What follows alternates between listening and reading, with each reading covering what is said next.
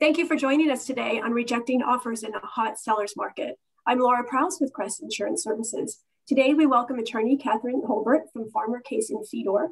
Catherine has been defending real estate professionals in Nevada for more than 15 years and is a very active member of our Crest legal panel. Along with Catherine, we have Dave Miller, Regional Vice President with Fidelity National Home Warranty. Dave manages the Crest Advantage Home Warranty Plan that ties in with Crest's E&O insurance. We have a lot to cover, so Dave, I'll hand it off to you and let's get started. Well, thank you, Laura, and thank you, Catherine, for being here. This is our second risk management webinar, if you will, for the real estate professionals in Nevada, and it's kind of needed because there is so much going on there. Catherine, you recently released your law firm, Farmer Case in Fedor, a risk management piece on rejecting offers. Before we get into that, can you just kind of give us a landscape and a quick summary of how the market is and how hot it is in Nevada and some of the obstacles? Yes, it is. It is extremely hot seller's market. The inventory is very low. It is, you know, just very hot. Multiple offers on every property. Everything is selling above list price, above appraisal price. Of course, cash offers are, you know, preferred. There's some other, you know, ways to try to get offers accepted that we talked about last time. But it is very difficult and results in multiple offers on virtually every listing that's out there. And by multiple, I don't mean 5 or 10, I mean 20, 40, 50, 60, you know, a lot of offers. And of course, as you're dealing with those, you know, whether you're a client, you know, representing a buyer trying to get an offer accepted, or you're representing sellers that are having to deal with these many multiple offers, it creates issues in communication and, you know, properly responding to all of those offers that come in. That's crazy. Now we think it's a hot seller's market. Everybody's just sitting back selling everything and there's no issues and everybody's making a ton of money. But with those successes come a lot of complications. And I'm sure you're seeing that in the real estate transactions. And so that's what we're going to talk about with your rejecting offers piece. Can you talk to some of the statutes that are involved with real estate professionals and when they have to reject those offers? Yes, it's an interesting interplay of several different rules, I guess. The primary rule that most agents are familiar with would be their statutory duties under Nevada Revised Statute 6454, which states that the licensee has a duty to convey all offers to their client. So if you're representing a seller, you absolutely have to convey all offers to the client. That, of course, is interesting. You know, if you've got one offer, you send them the offer, you talk about it, you decide if you want to accept it or reject it. If you have 50 offers, your client doesn't want to see 50 offers. They don't want to go through them. They aren't able to go through them. That's why they've hired you. You're the expert. What I have seen and kind of my recommendation is a summary spreadsheet. So you don't necessarily have to send them every single offer. And of course, they don't have to go through it. You used to give them a summary, you know, and of course, you've got some direction from them. It may very well be, I don't even want to look at anything that's not a cash offer. In that case, you know, you set aside the ones that aren't cash offers and use a spreadsheet to kind of compare the, you know, the cash offers that have come in. The key factor is they have to review, you know, the primary terms, the significant terms of each offer. That's crazy. So, I mean, let's assume that a home does have 30 offers on it.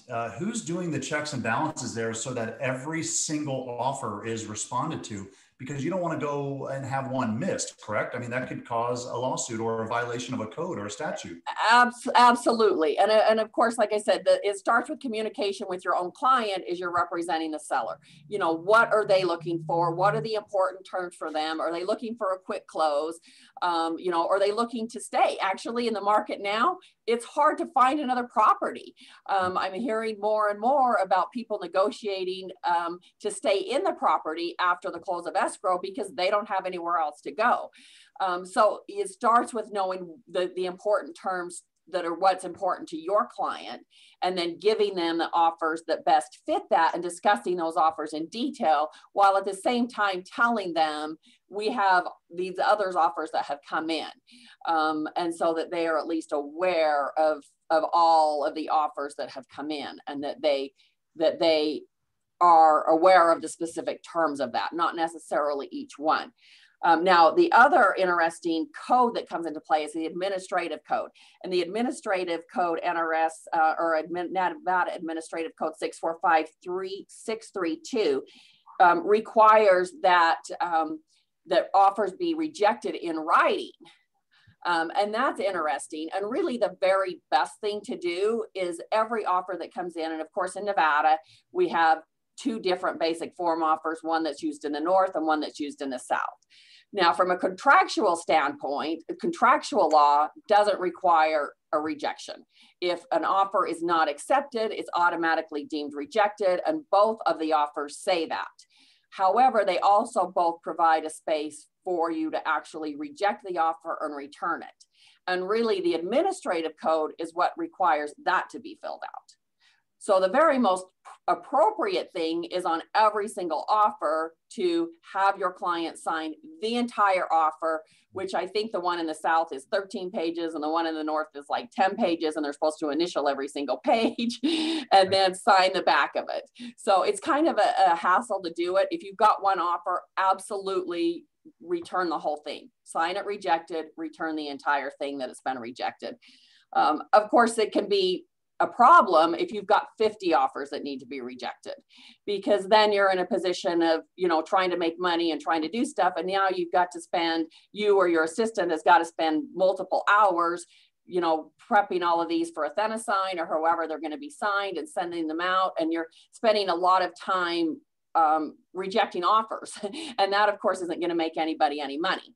However, the code requires that it be done. What I am seeing a lot of, and what the division has been seeing a lot of, is people are just signing the final page of the contract and sending just the final page back where it says rejected.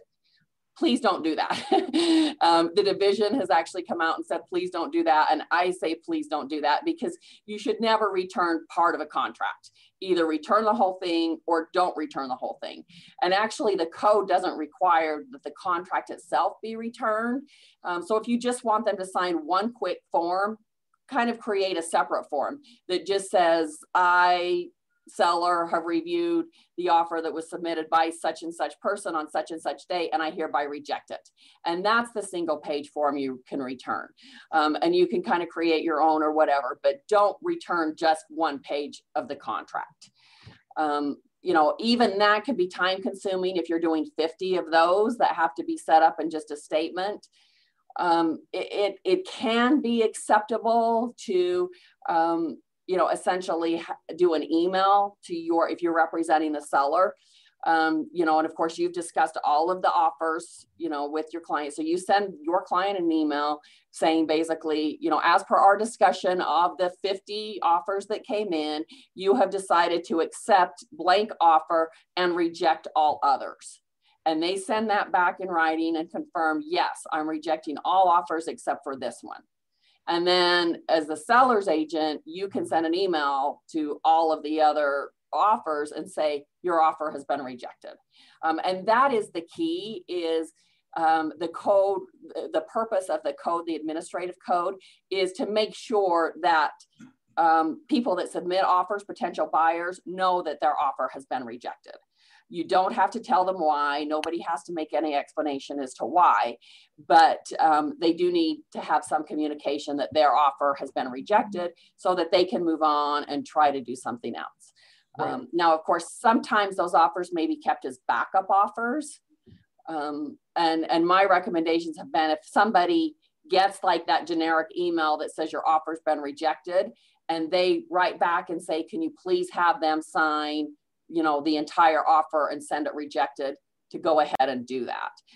But if you need to do one or two versus 50, you're much better off.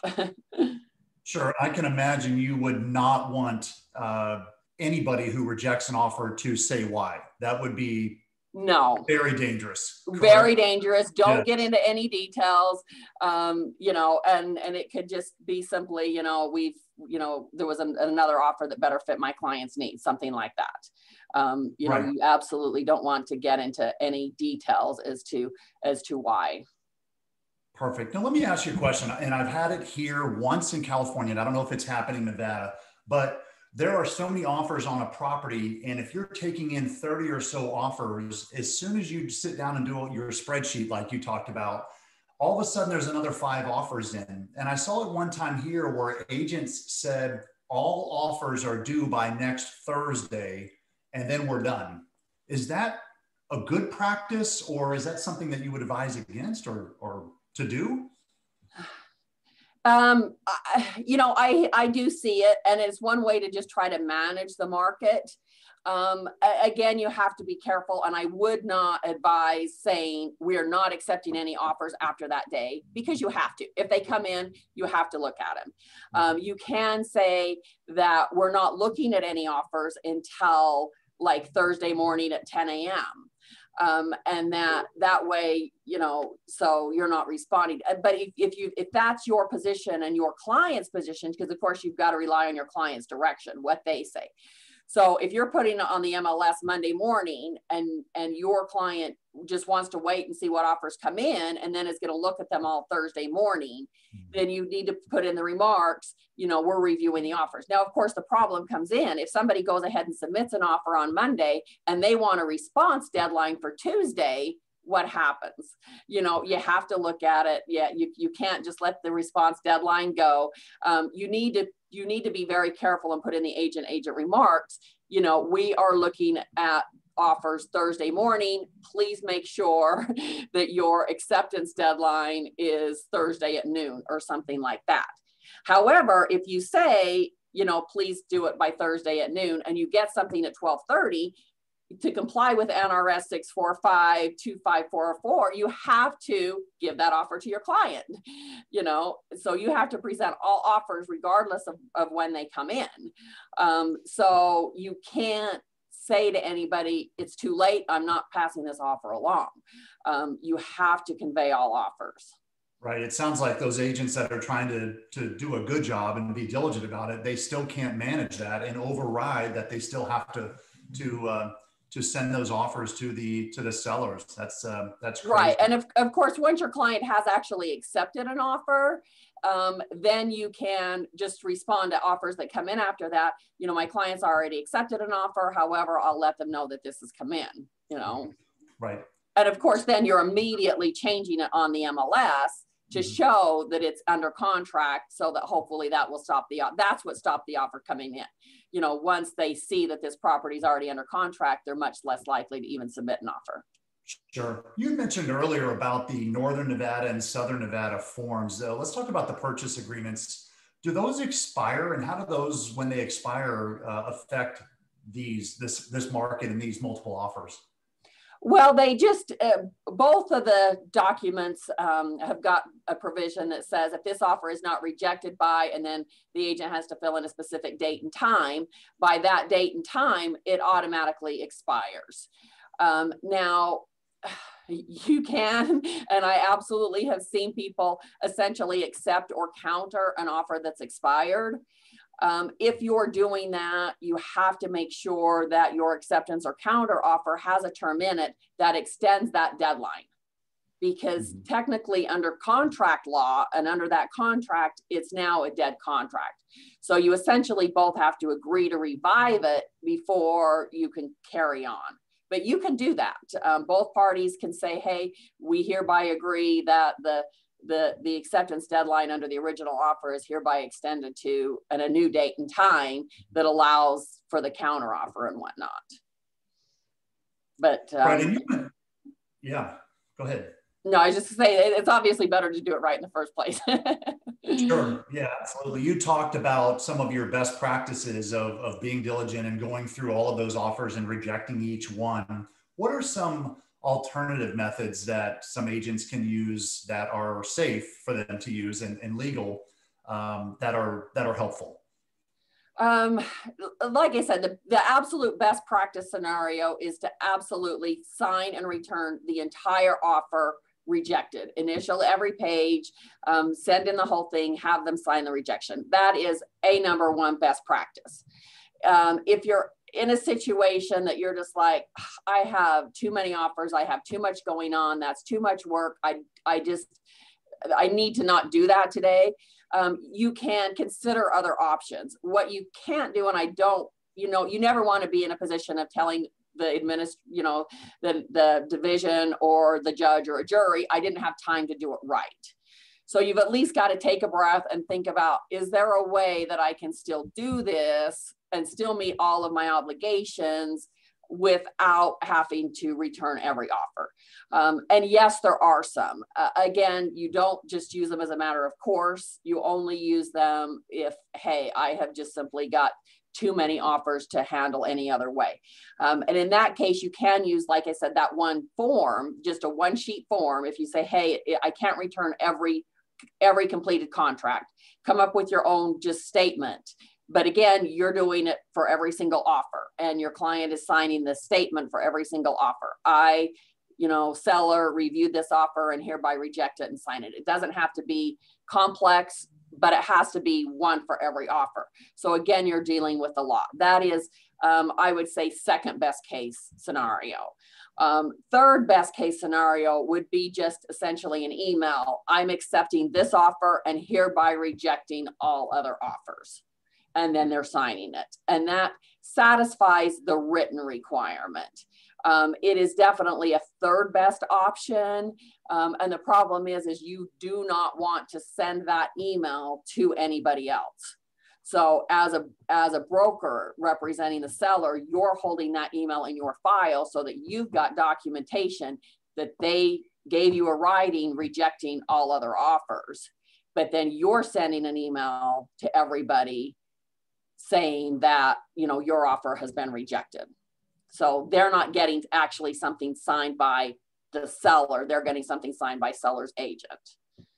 Just crazy. You're busier than ever handling these situations. Real estate professionals are busier than ever. Is there an end to this? You know what? I am not seeing one right now. I mean, they're building in Vegas. There's still a lot of people moving in. It is still a very tight market. I am not hearing from anybody that it is really, changing right now. Yeah, I see, of course, us on the outside looking in at Nevada, we see all this, sand that just building houses. I mean, build another 500,000 to 600,000 houses, and that'll fix it. But I know that's not always the easy fix. Yes, it is. I mean, they are definitely building, but they are not keeping up with demand. Well, I appreciate your time today, Catherine. It's a great risk management piece. The Crest members that are watching this webinar have access to the Crest website for this great risk management piece. Hope the information was great. Catherine, again, thank you so much for your time. You have such a great pulse on the Nevada real estate market, and the information is very valuable. So we appreciate your time. You're so welcome. Thank you very much for allowing me to have this opportunity.